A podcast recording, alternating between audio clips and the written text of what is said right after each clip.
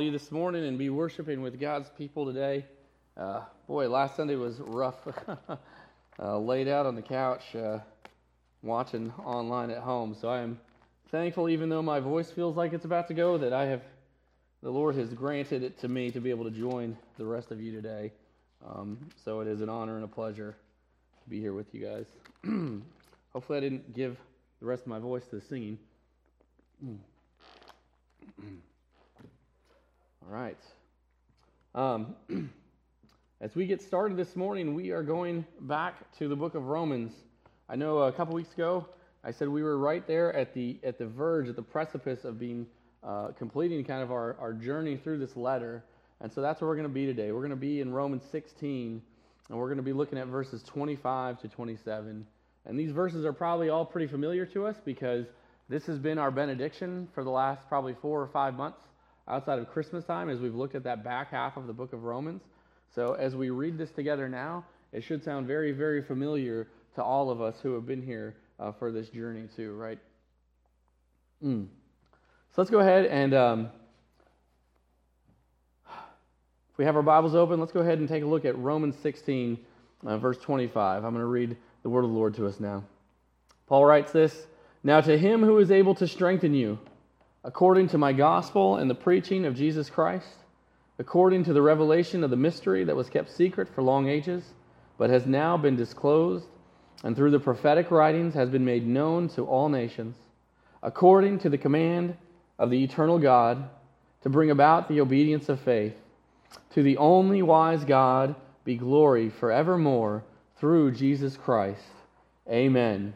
Amen, amen, amen. What a beautiful set of three verses back to back to back right there for us as Paul points us to God's glory and to his majesty and to his wisdom that really so frequently um, falls outside of the realm of our own understanding. Amen. And here, as we come to this uh, end of Romans, in some ways we're standing at the, the edge of this letter, and Paul's using these three verses to look back at everything that has just transpired, everything that he's just laid out on this paper for people to read and to be taught and to know about who God is and who they are. Right? This is the end of a project, right? Have you ever been to the end of a project and you're sitting there and you're, you're looking at it, right? You've, you've done something. I picture Brian in his backyard, right? And he's got that fire pit thing that he's been working on since we've been up here, probably even longer than that. Jody's shaking her yes. So it's clearly been going longer than the four years we've been here, right? But he has this fire pit in the backyard that he dug out, and since we've known them, you know, you go over there and you see it, and there's a little piece of concrete. There's a few extra pieces of concrete around it. And he's laid down these pieces of concrete that he's kind of picked up and scavenged from different places to kind of finish this area around this fire pit, right? And it wasn't that long ago. We went over to their house, and they, they had invited uh, the church over not that long ago, I think, back in the summer. And you look at that fire pit, and it's like, man, check it out. You got all the concrete to fill around that fire pit. Look at that, Brian. You've been working on this project for a long time. Of course, that introduces the whole other aspect of it. There's got to be a roof and all kinds of other things, right? But that piece of the project, Brian finished. And I can just picture him out in his backyard as he's got that last piece of concrete that he's hauling in from his truck, laying it in the piece, filling it with sand, and just stepping back and seeing what was once dirt, well, probably grass, but was once grass and dirt, and said, I want to build a fire pit there. He lays that last piece of concrete down and what's he do? What do we all do at that point? Just step back and you whew, all right. Look at that. Let's take that in for a minute, right? Let's stop and let's soak this in. Let's see what it is that we've accomplished right now. Right? We've all been there. We've all had projects where we do that, where we go, and once we finish, once we stop, we just take a look and we see and say, wow, this was just a piece of grass six years ago, right? This is just a piece of grass when I started. And through all this work and this labor and this toil, look at, look at what has been accomplished here. Right? We can all appreciate that. We can all appreciate what it means to stop, look back at where you've been and all the hard work you put into something, and then to just appreciate it, appreciate it for sort of that job well done, right? I think in a lot of ways we see Paul doing this very thing here at the end of the book, at the end of this letter to the Romans, right? The end of Romans 16. We sit here and we have uh, the final part of Paul's uh, message, this letter that we've spent quite a bit of time in, too, right? Believe it or not, we actually started uh, going through Romans back in May of 2021, which, uh, I mean, hard to believe we're in January of 2023 now, right? And we've had a few breaks along the way, but now, almost two years later, as we get to these final words to Paul's um, in Paul's letter to the church at Rome, I think we see Paul looking back at what he's done, where he's been, and what he's said throughout of it, because this letter has had so much to say about who God is. It's had so much to say about who man is. It's had so much to say about our desperate need, the desperate need of man for God to redeem us from a place of hopelessness and despair, from a place of sin and separation from God, right? And we're confronted with it in this letter with what it means to be a rebel against God. That's a key core theme at the heart of the first half of Paul's letter. In this letter, though, we see this beautiful message of the gospel that's laid out for us by Paul, though. Right? This beautiful message contrasts this hopeless state that we face. This message that's laid out tells us that regardless of our inability to make ourselves right, regardless of our inability to try to clean ourselves and to wash us clean before God so that we can come back to Yahweh and stand in His presence and praise Him and worship Him, regardless of this inability for us by ourselves to get to God, God did not leave us to a helpless fate. This message Paul gives us in this letter to the Romans tells us that God gave his son to come and rescue man from sin and from death and ultimately from hell. This was one of the main themes we talked about for the entirety of this letter, right? We have it in the banner week in and week out. You click back one slide for me, real quick, just the front one. What's the banner say that we've had? It says Romans, Christ to all nations right? That's been the theme. That's been the overarching theme that Pastor John laid out for us when we started this journey. Thank you, guys. You can click back over to the next one. But it says Romans, Christ to all nations. This letter that Paul has written to Rome has at its core that this message of Jesus Christ, this message of salvation from God to people, right? That's what the message of Jesus Christ is. It's the message of salvation from God. It came through the nation of Israel. And now that it's here, it has to go to all the ends of the earth for all the world to hear and believe. Right? This is the message. This is the overarching theme. God has sent this message of salvation. It has come through Israel, and now it's going back out. It's not staying with Israel. It's not ethnic Israel's anymore, right? Ethnic Israel has a job to do, and they, they brought about that Savior that God promised. And now that message goes out to the ends of the earth to bring everyone into Israel, right? I think the other theme, or that's why that theme that we've kind of honed in on, Christ to all nations, is one of those things. That message of salvation going to all nations. And it fits with sort of the other uh, summary statement that we used early on as we looked at Romans, right? Um, anybody remember uh, Pastor Mike Kane's summary of the book of Romans, which we talked about a lot early when we first started.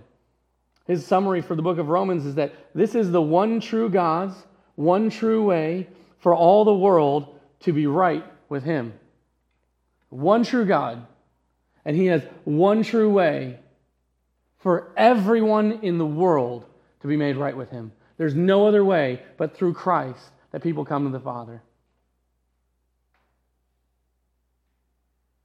Now, here we stand at the precipice of the end of Paul's letter. We see in so many ways here in these three verses that Paul is looking back over the words that he's penned through the inspiration of the Holy Spirit, and he's looking back over the entirety of this letter.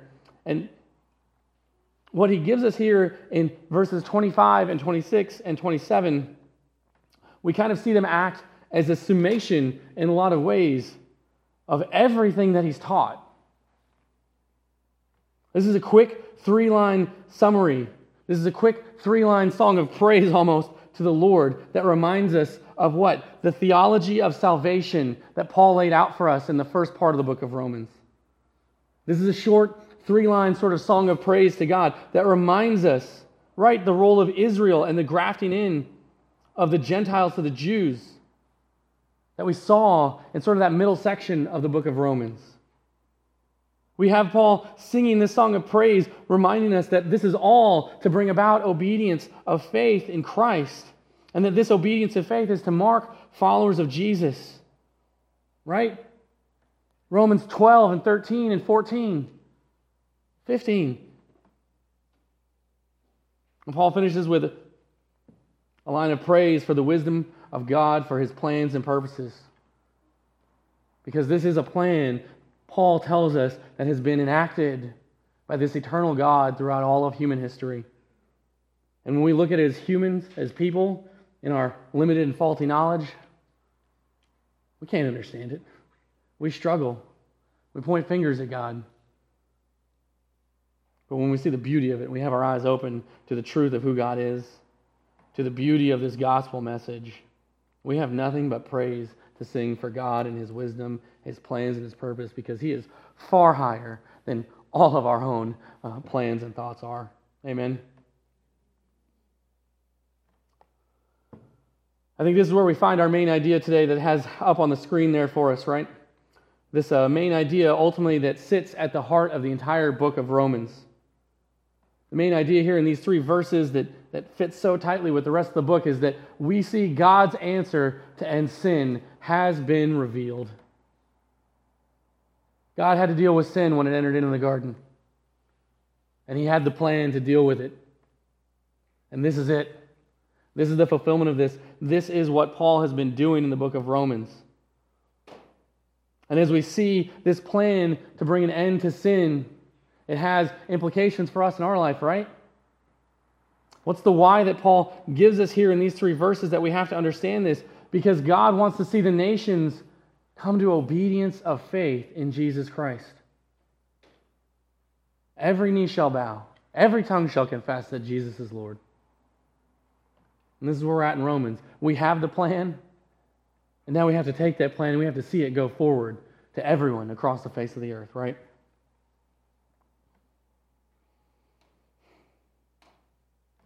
Ultimately, this is a message of hope. This message of obedience to faith, it's a message of hope that God has not left sinful people to die in their sin. This message of good news of great joy, like we talked about it back at Christmas time, right? It's come to Jew and to Gentile. And God, right here, Paul tells us, is to be greatly praised because he has put his grace and his mercy on display through his son, Jesus Christ, in ways that we never could have envisioned being possible to people who never really, truly did anything to earn it or deserve it.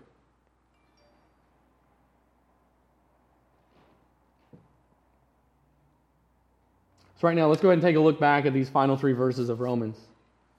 And right now, let's remember that this message of hope and of saving grace that Paul has given us and the way it has permeated through every step of this journey through Romans, right?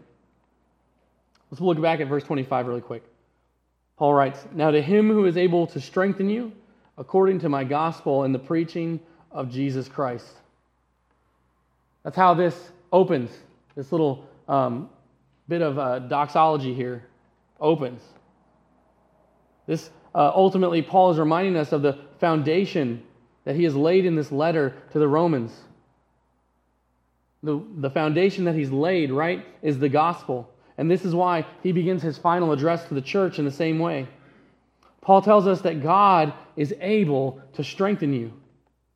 God is able. He is not powerless. He is not sitting back on his throne looking out over the world, just wondering, what are these people doing with this place I made? Right? He's not kind of just sitting back letting things happen. God is a personal, active force in the lives of people. And we see this particularly in the lives of those who have bent the knee to Christ, those who have turned from their old lives and have said, Jesus, forgive me of my sin. Cleanse me with the power of your blood that was shed on the cross as a sacrifice in my place. God is active and powerful and at work in our lives, and He is able to strengthen us. The start of verse 25, it parallels in many ways the message Paul is conveying back in chapter 1 in verse 16.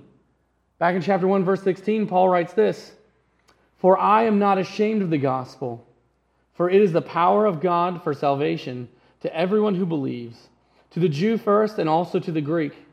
For in it the righteousness of God is revealed from faith, for faith. As it is written, the righteous shall live by faith.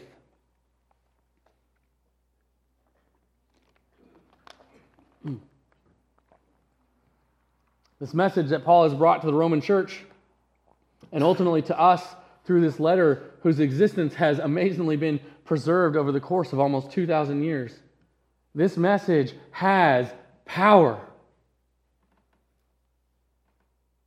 You've probably heard um, someone at some point in the past talk about this. It's a favorite, I think, example for a lot of people. But the word for power here in chapter 16, if you just do a little word study, is a Greek word, uh, dunamis. Right? It's probably one Greek word a lot of you have heard before, right? Because it's a famous connection everyone likes to make when it comes to this, this passage.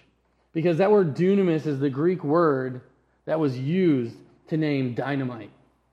Right? And dynamite gives us a nice, easy picture of what power looks like, doesn't it?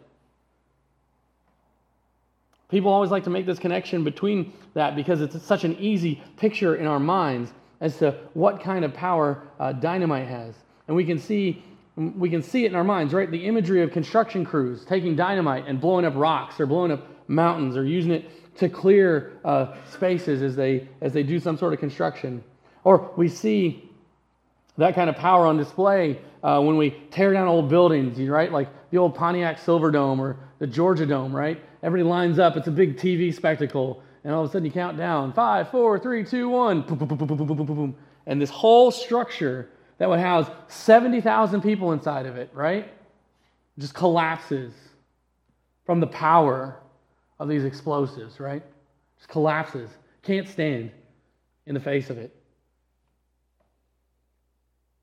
That's why it's such an easy image, I think, for us, and why so many people like that connection there when they talk about dunamis and they talk about dynamite. Because we can picture it in our minds. We see that stadium collapsing, we see those mountains shaking. And like those old stadiums that were shaken to their core, and their old, dilapidated, dying structures were wiped out in one fell swoop. This is the power of the gospel in the lives of those who believe. The gospel works in the lives of spiritually dead people to shake them to their core with the fear of the Lord. This is the power of the gospel, the preaching of Jesus Christ to reveal to us how far from God we truly are. This is Paul's message in the first part of the book of Romans. Right? We, we read uh, Romans 1 16. Let me read a little bit from Romans 1 18 to, to verse 24. Paul writes this For the wrath of God is revealed from heaven against all ungodliness and unrighteousness of men who by their unrighteousness suppress the truth. For what can be known about God is plain to them, because God has shown it to them. For his invisible attributes, namely his eternal power and divine nature, have been clearly perceived ever since the creation of the world in the things that have been made. So they are without excuse. For although they knew God, they did not honor him as God or give thanks to him, but they became futile in their thinking, and their foolish hearts were darkened. Claiming to be wise, they became fools and exchanged the glory of immortal God for images resembling mortal man and birds and animals and creeping things. Therefore, God gave them up to their lusts of their heart, to impurity, to dishonoring of their bodies among themselves, because they exchanged the truth about God for a lie, and they worshiped and served the creature rather than the Creator, who is blessed forever. Amen.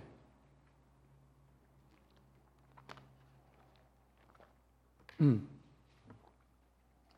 Paul tells us here God has revealed himself to all creation. It is plain to all, Jew and Gentile, through his invisible attributes. Paul says his eternal power and divine nature. Paul tells us they've all been clearly perceived across the face of the world. And we see that. We see that to be true, don't we? If we look at every nation, Every society, everyone that's ever existed on the face of the world, they've always had some kind of God or gods to worship. They've all looked at the world and they've seen this place and they've seen this place that said, somebody had to have made this. They see his divine attributes at work in the world. This, uni- this is a universal reality that all men understand that God is there and that He's created all things. But humanity rejects what is plain, Paul tells us here in Romans. We reject what is true about God, and we try to invent our own true wisdom. And if it's our own true wisdom, it's not true and it's not wisdom. And we do this instead of seeking out the one true God. And we see this across the face of the earth with every society, every people, everywhere. Really, only until modern times. Atheism is a modern invention.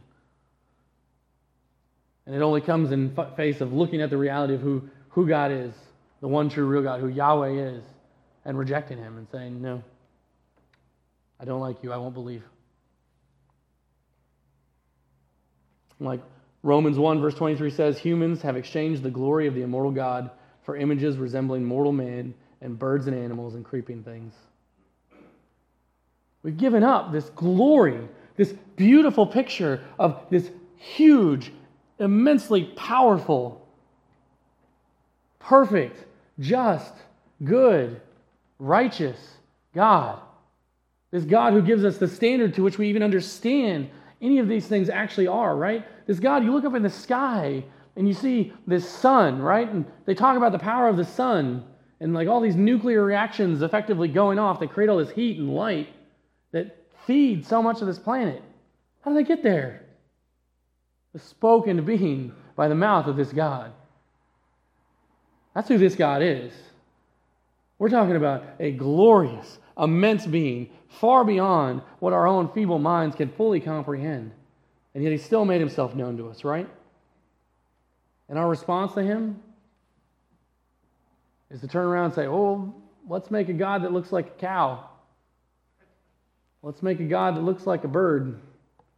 Let's make a God that looks like Mother Earth. We see the very, very scary news that when sinners want to persist in their sin, God freely gives them over to the desires of their heart.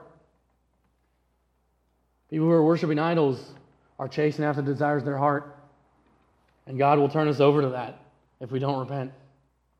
This is the bad news. This is the news that should be terrifying to all people that there is a good and holy and just God who will not stand for injustice, who will not stand for sin, who will not stand for the pain and sickness that it brings, and who will not stand for people robbing the glory that belongs to him. And the general state of mankind is that we are far from any kind of true worship. And we are far from any kind of true understanding of what is good and what it is to be good to others. Because humanity has time and again rejected the one true God who is good. This is why we need the power that comes from the gospel. This is why we say the gospel is powerful, because it's taking us from a place of desperate need, a place where we are hopeless and unable, and it's given us something freely that we never could have earned. It's taking us from being far and away and apart from God People who don't deserve to stand before a righteous and holy God. And it's bringing us in as children by faith in Jesus Christ.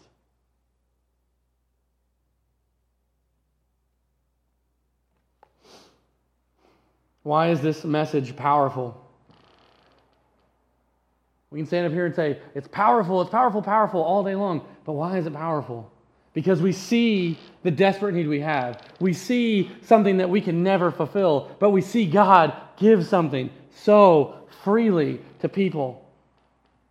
And we see that through his son Jesus, right? Jesus came and he taught and he rebuked and he demonstrated what perfect obedience to God looks like. And then at the end of that life, he went and he died the death of a criminal he committed no crime, but he died the death of a criminal, being beaten by the authorities, being scourged by the authorities, being executed by the authorities as if he was some kind of criminal. Well, how is that powerful? He said he died, he was executed, treated like a criminal. Where's the power in that? Because Jesus' death was a substitution. Jesus' death was in our place. I'm the rebel. I'm the one who's far from God. I'm the one who's obstinate. I'm the one who's sinful. I'm the one who's idolatrous. I'm the liar. I'm the one who is hurtful and impatient and unkind to the people that I say I love. I'm the one who steals. I'm the one who lusts. I'm the one that loves your creation, God, more than I love you. And Jesus is the one who died? That should have been me. I'm the one with the debt, Lord. I'm the one with the debt and I can't pay it. And you offer your son Jesus freely as payment for my sin.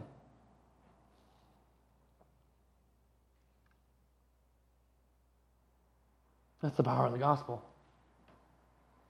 We see faint shades of this in our own world too, don't we? Because we see uh, the truth of the gospel and the substitution that God made, and we see it kind of reverberate in our stories and the things that we think are valuable, don't we? You think about the way we treat military, and think about the way we treat firefighters and police officers and first responders. We have a general sense of reverence and we show them an extra level of respect, don't we? Why do we do that? Because these are, these are people who've raised their hands and said, you know what? I'm willing to step up and sacrifice myself. I'm willing to go over to a foreign nation to fight a battle, to be shot at, and to possibly never come home to see my family again in your place. So you don't have to. I'm willing to go to a call at 3 a.m. to a domestic violence thing where mom and dad are fighting and kids are hiding in bedrooms scared. And I'm willing to show up as a police officer to take care of that and to be there and to help bring help bring um, restoration to that situation. That's a hard place to be, isn't it? And that's why we look at people in those situations who've raised their hand and who's gone and said, I'll do that. And we say, Thank you. Thank you for your service. Because we need people in those places. We need people doing those things. And we know that they've taken a burden on them, they've given of themselves for the better of other people, right? We see that in moms and dads, right? We celebrate Mother's Day and Father's Day, right?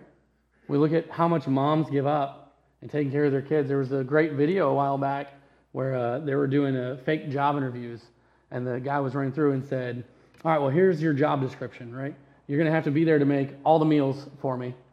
Um, I'm going to need you there when I'm sick to be there to make sure I get my medicine.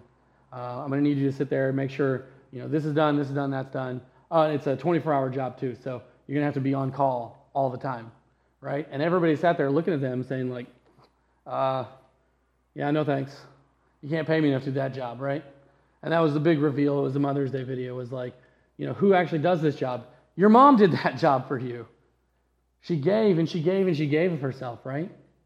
We look at those self sacrificing times and we hold those in high regards. Why? Because we see the gospel reverberating throughout our lives, right? We see the sacrifice of God who gave himself freely to people who don't deserve it. And that power reverberates down to where it moves us when we see people giving of themselves in that way, too, doesn't it? This is the power of the gospel. This is the power that shakes dead men to life. This is power that opens blind eyes. That is Yahweh who is able to save people from sin and from judgment and punishment that rightly comes to those who are in active rebellion against their Creator, are forgiven. Not because of anything they've done to deserve it, but because He is good and He is kind and He's patient with us. You know who Ray Comfort is? He's done a lot of TV shows, he's done a lot of YouTube videos. He's a pretty well known evangelist. He hits out in the streets, and um, it's great. If you don't know who he is, I'd, I'd look him up and watch a few of his videos. Always very encouraging to see a brother so bold out in the street sharing his faith with people. But Ray Comfort has a very particular method of evangelizing. And one of the first questions he always asks people is what happens to them when they die? What do you think everybody always says that question? Like 99% of people, oh, going to heaven. Why? Why, right? Why does everybody sit there and think they're going to heaven? Why do people even think there is a heaven in the first place?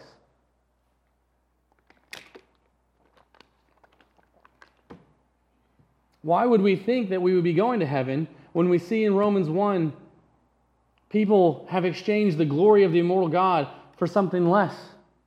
People have abandoned this God who has made them and, and created them. And we all sit there and we ask that question, right? And everybody may look at it and say, yeah, well, sure, heaven and hell may be real, right? But, you know, I've never shot anyone. I'm not, I'm not as bad as the guy over there. I'm not as bad as the guy in prison. I'm not the drug dealer. I'm not this or that, right? So I'm sure once it's all said and done, God let me in. It'll be good. I'll be in heaven, right?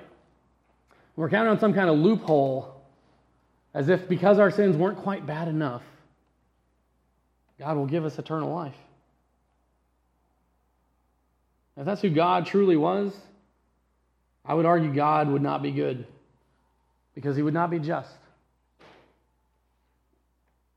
God would not be good, he would not be just if he just looked at every hurt, every pain, every sin that every human has committed against another and has just written it off and just said, well, I just didn't quite know what they were doing. If he just sat there and wrote all those things off and just pretended like they didn't happen, that it didn't really matter, that all the pain and the suffering that we've gone through have no ultimate recompense, God wouldn't be good. This is where we see God's power on full display in the gospel. We see a God who is able to save, who is able to look at people who were so far from him, who could never make it to him, right? And he's welcomed them into eternity as his children. Not by weighing their good deeds against their bad, not by ignoring evil and hurt that they have wrought, but by placing the good and just punishment for this rebellion against Yahweh onto the shoulders of the only one who could ever bear the full weight of sin. Those shoulders were on the Son of it. Those were the shoulders of his Son, Jesus, who is God in the flesh.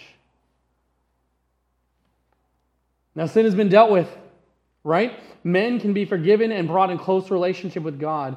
And no one could ever accuse God of dealing with sin, with evil, with, without the proper measure of punishment that it deserves. God has covered every base along the way in this message of salvation. And this, this is where we find the power of the gospel message. This is the power of the gospel message, and we see that power ultimately come to manifest itself in the lives of people through the preaching of Jesus Christ. This message of Christ is different than any other you will hear. Because no matter how much the world tries to look at us and say, well, you know, Jesus isn't the first deity that was described as the Son of God, or he's not the first one that said he did this or did that or something else, right? The world's going to claim that. They're going to sit there and say, well, these, you know, Jesus was he was a long line. He's just copying other gods, right? And of course, they give no source to really cite to, to back up their claim. But the message of Christ is so very different because every other man made religion that exists, it's all about man working to draw himself nearer to God. And the power of the message of Jesus Christ is that God came to us because we were unable to ever work our way back to Him. This is a powerful message, and God is able to save people and to draw people near to Himself through the power of this message, this message of Jesus Christ.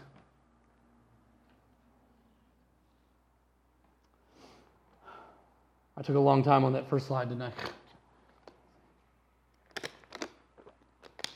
My hope there as we kind of dealt with just that one single verse, was to emphasize the power of the message of the gospel.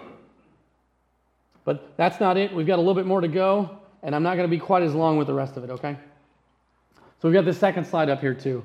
The first slide focused in on the power of the gospel, and that's what we've been talking about now. Now, the, we continue on through this doxology, the song of praise from Paul. And we see that Paul reminds us, right? He's, he's walking through He's walking back through the book of Romans from the start to the finish. And we spent that time focused on the gospel, man's hopeless condition, and the power that comes from God's good news. But there's a section in there when we get to chapters uh, 9 and 10 and 11 in Romans where Paul talks about this mystery. And he mentions this mystery again for us here in verse uh, uh, 26. Paul tells us that um, this message is the revealing of a mystery that was kept secret for long ages. The secret of how God will work out salvation for man has been revealed to us in Christ. But it's left a question Paul has had to answer in his letter to the Romans. Because if Jesus is the Messiah who's come to save Israel, right, if this is God's plan, why has so much of Israel rejected him? Why were the religious leaders of the day pushing for Jesus to put to death? Paul's answering this objection as he's gone through this letter, right? And Paul talks about this as a mystery. And this is, uh, this is the mystery that Paul is getting back to here, right? Paul spends multiple chapters, we talked about that 8, or 9, 10, 11 specifically, walking through the logic and the theology of how God is working to see the, na- the means of salvation come through Israel and go out to all nations. Paul mentions this mystery in chapter 11, verse 25. Right? If you look back in Romans 11, 25, he says, Lest you be wise in your own sight, I do not want you to be unaware of this mystery, brothers. A partial hardening has come upon Israel until the fullness of the Gentiles has come in.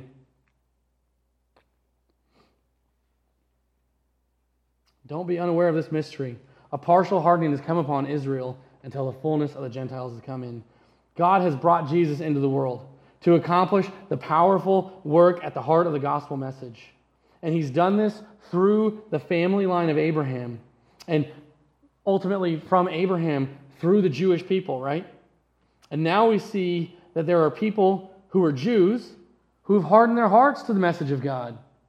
These should be the people who are welcoming Jesus in, you know, waving those palm leaves, shouting, Hosanna.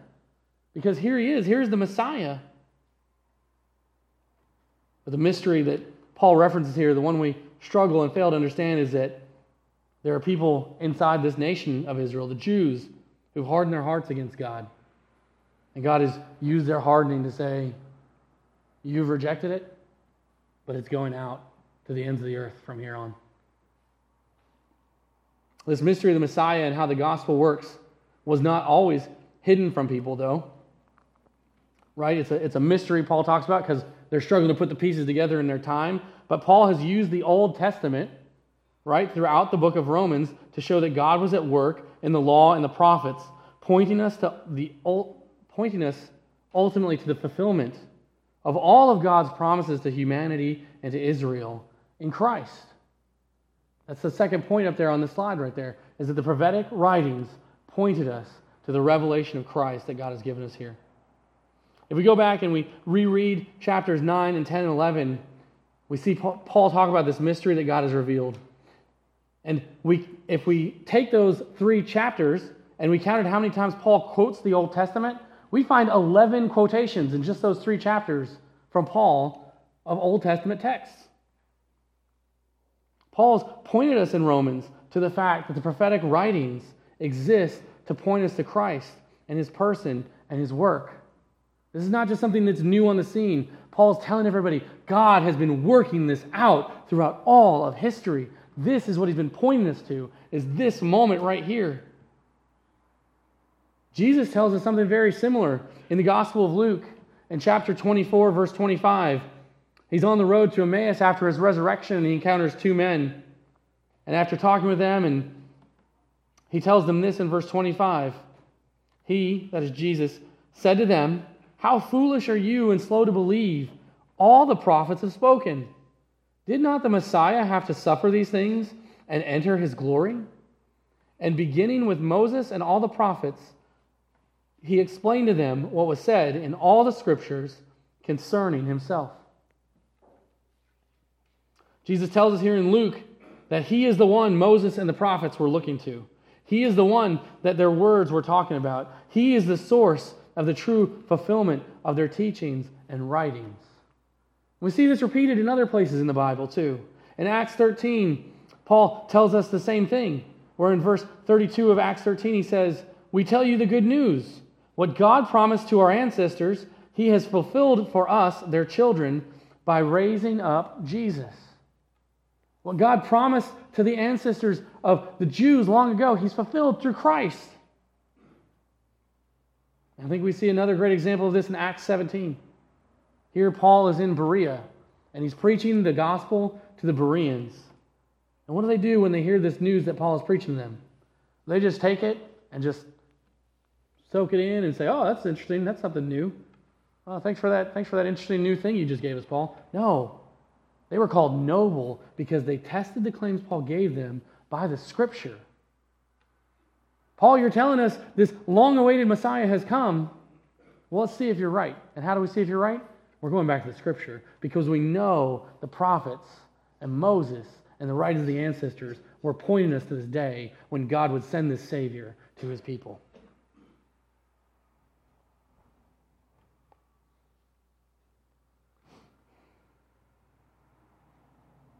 So we've seen the power of the gospel, right?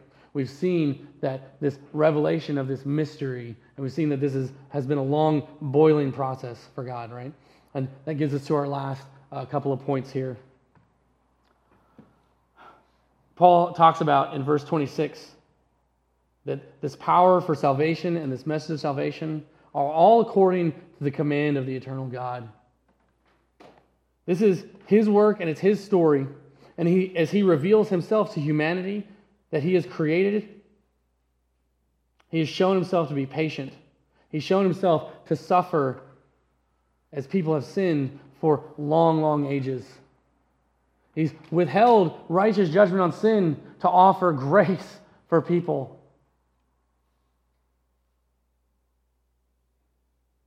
And he's done this because he's already put into motion his plan ultimately for doing away with sin, right?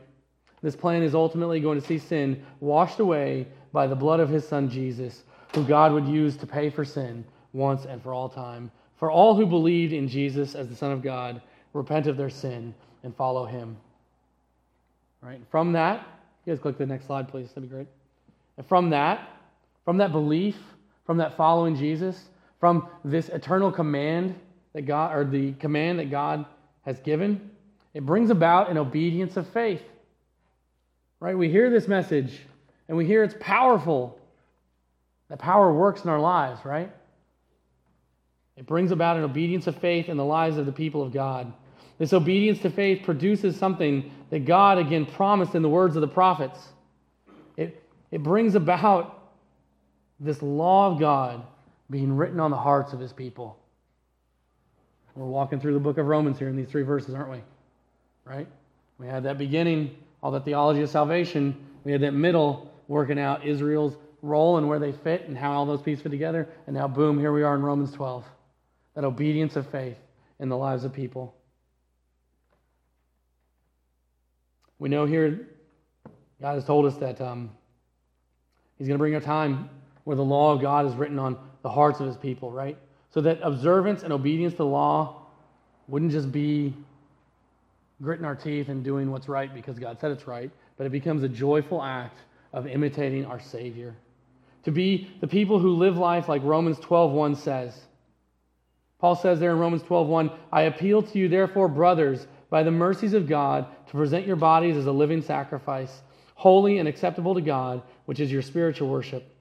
Do not be conformed to this world, but be transformed by the renewal of your mind, that by testing you may discern what is the will of God, what is good and acceptable and perfect. The obedience of faith should produce in the lives of people who hear and believe and embrace this gospel of Jesus Christ. Should produce new minds, new hearts, new desires. It should change the way we see sin in our own lives. And ultimately, it causes the law to be written in our hearts, right? And it causes us to fulfill the law in a way that we may not even understand. Paul describes that in chapter 13, verse 8, where he says, Owe no one anything except to love each other. For the one who loves one another has fulfilled the law. For the commandments, you shall not commit adultery, you shall not murder, you shall not steal, you shall not covet, and any other commandment are summed up in this world, word. You shall love your neighbor as yourself. Love does no wrong to a neighbor. Therefore, love is the fulfilling of the law. I think this is the obedience of faith that we have. We are obedient to our faith in Christ because we know how much He gave to cleanse us and to impart His righteousness on us, to transform our minds, and to cause us to want to live um, with the law of God in our hearts. And this happens so that we wouldn't live to try to fulfill the law out of an attempt to make ourselves righteous, but out of a real desire to be like the one who was righteous, conform our minds and our lives to God because of the great love that He's shown us through His Son Jesus. This is the eternal plan of God to which Paul has, had, has nothing but praise.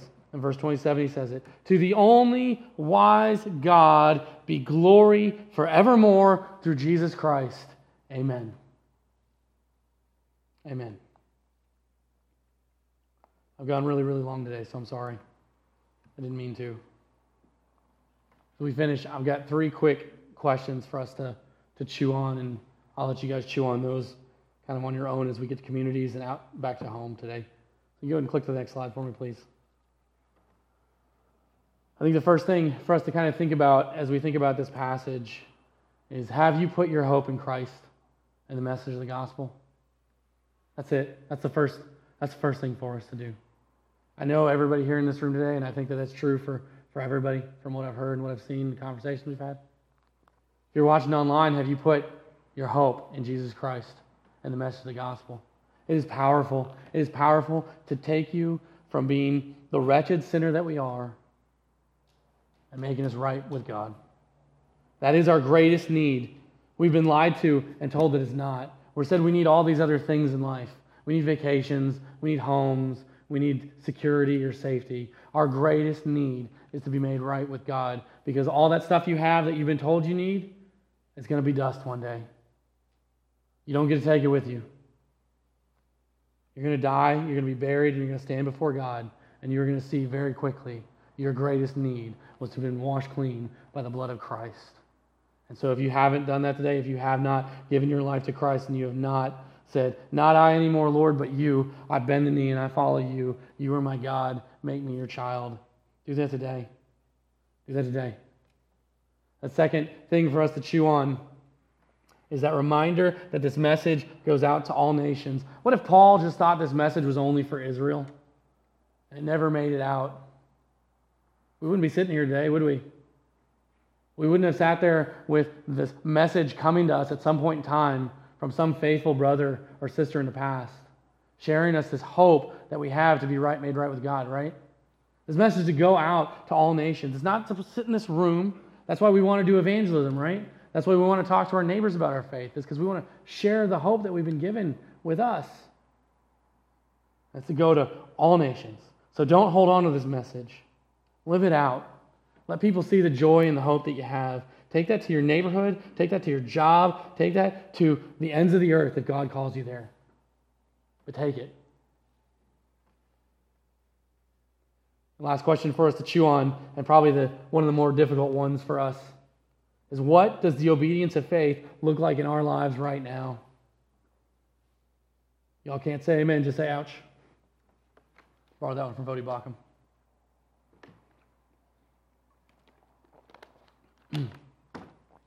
The message of the gospel calls us to confess Jesus as Lord and Savior and believe in his work on the cross for forgiveness of sin.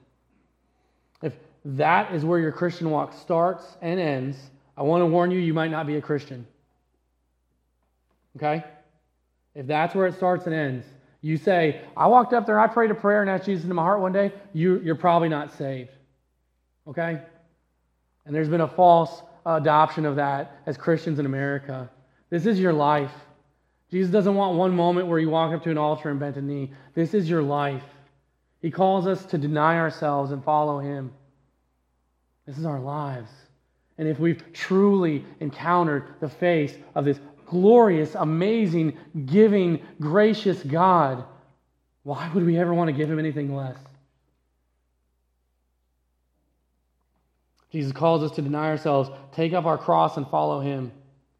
Belief and confession bring about forgiveness of sin, right? But that brings about an obedience to faith. And that means that we live a life conformed to Him that proves our repentance to be real. Here's our challenge for us as church go home and read Romans 12 this week. Go home and read Romans 12. It's not that long. Read it. Look at that thing like it was your bathroom mirror and you're looking for something dirty on your face, right? There's one hair I got to pick. Use that thing like it's your bathroom mirror, trying to sit there and clean yourself up for the day. Go home and read Romans 12. And let's take a look, an honest look in our own lives and how that obedience of faith looks like for us. Let's examine ourselves today by the standard God gives us so that we won't be people that waste or forsake the power of the gospel. This is God's plan to put an end to sin once and for all. So let us stand in awe of the glory of the only wise God who's given us his Son and has left us with his gospel to deal with the sin in our lives and to know that we can be made right with him. Amen. Let's pray. Father, we praise you. God, we thank you. Lord, you're gracious and good. God, I pray, like that song we sang before I started this morning, behold him. Lord, that we beheld your glory and your majesty and your power today, Lord. Lord, I pray that if we didn't, God, please forgive me for my, for my failure. I just pray that we just see you as great and glorious as we come to the, the Lord, the, your table right now to take this Lord's Supper. Lord, let us just be um, dealt with in our hearts, Lord. Deal with us right now, Lord. Deal with the sin in our lives. So that, God, we would not waste the power of the gospel. We would not forsake the power of the gospel. But, Lord, we would just truly uh, be ready to give all we are over to you. In Jesus' name I pray. Amen.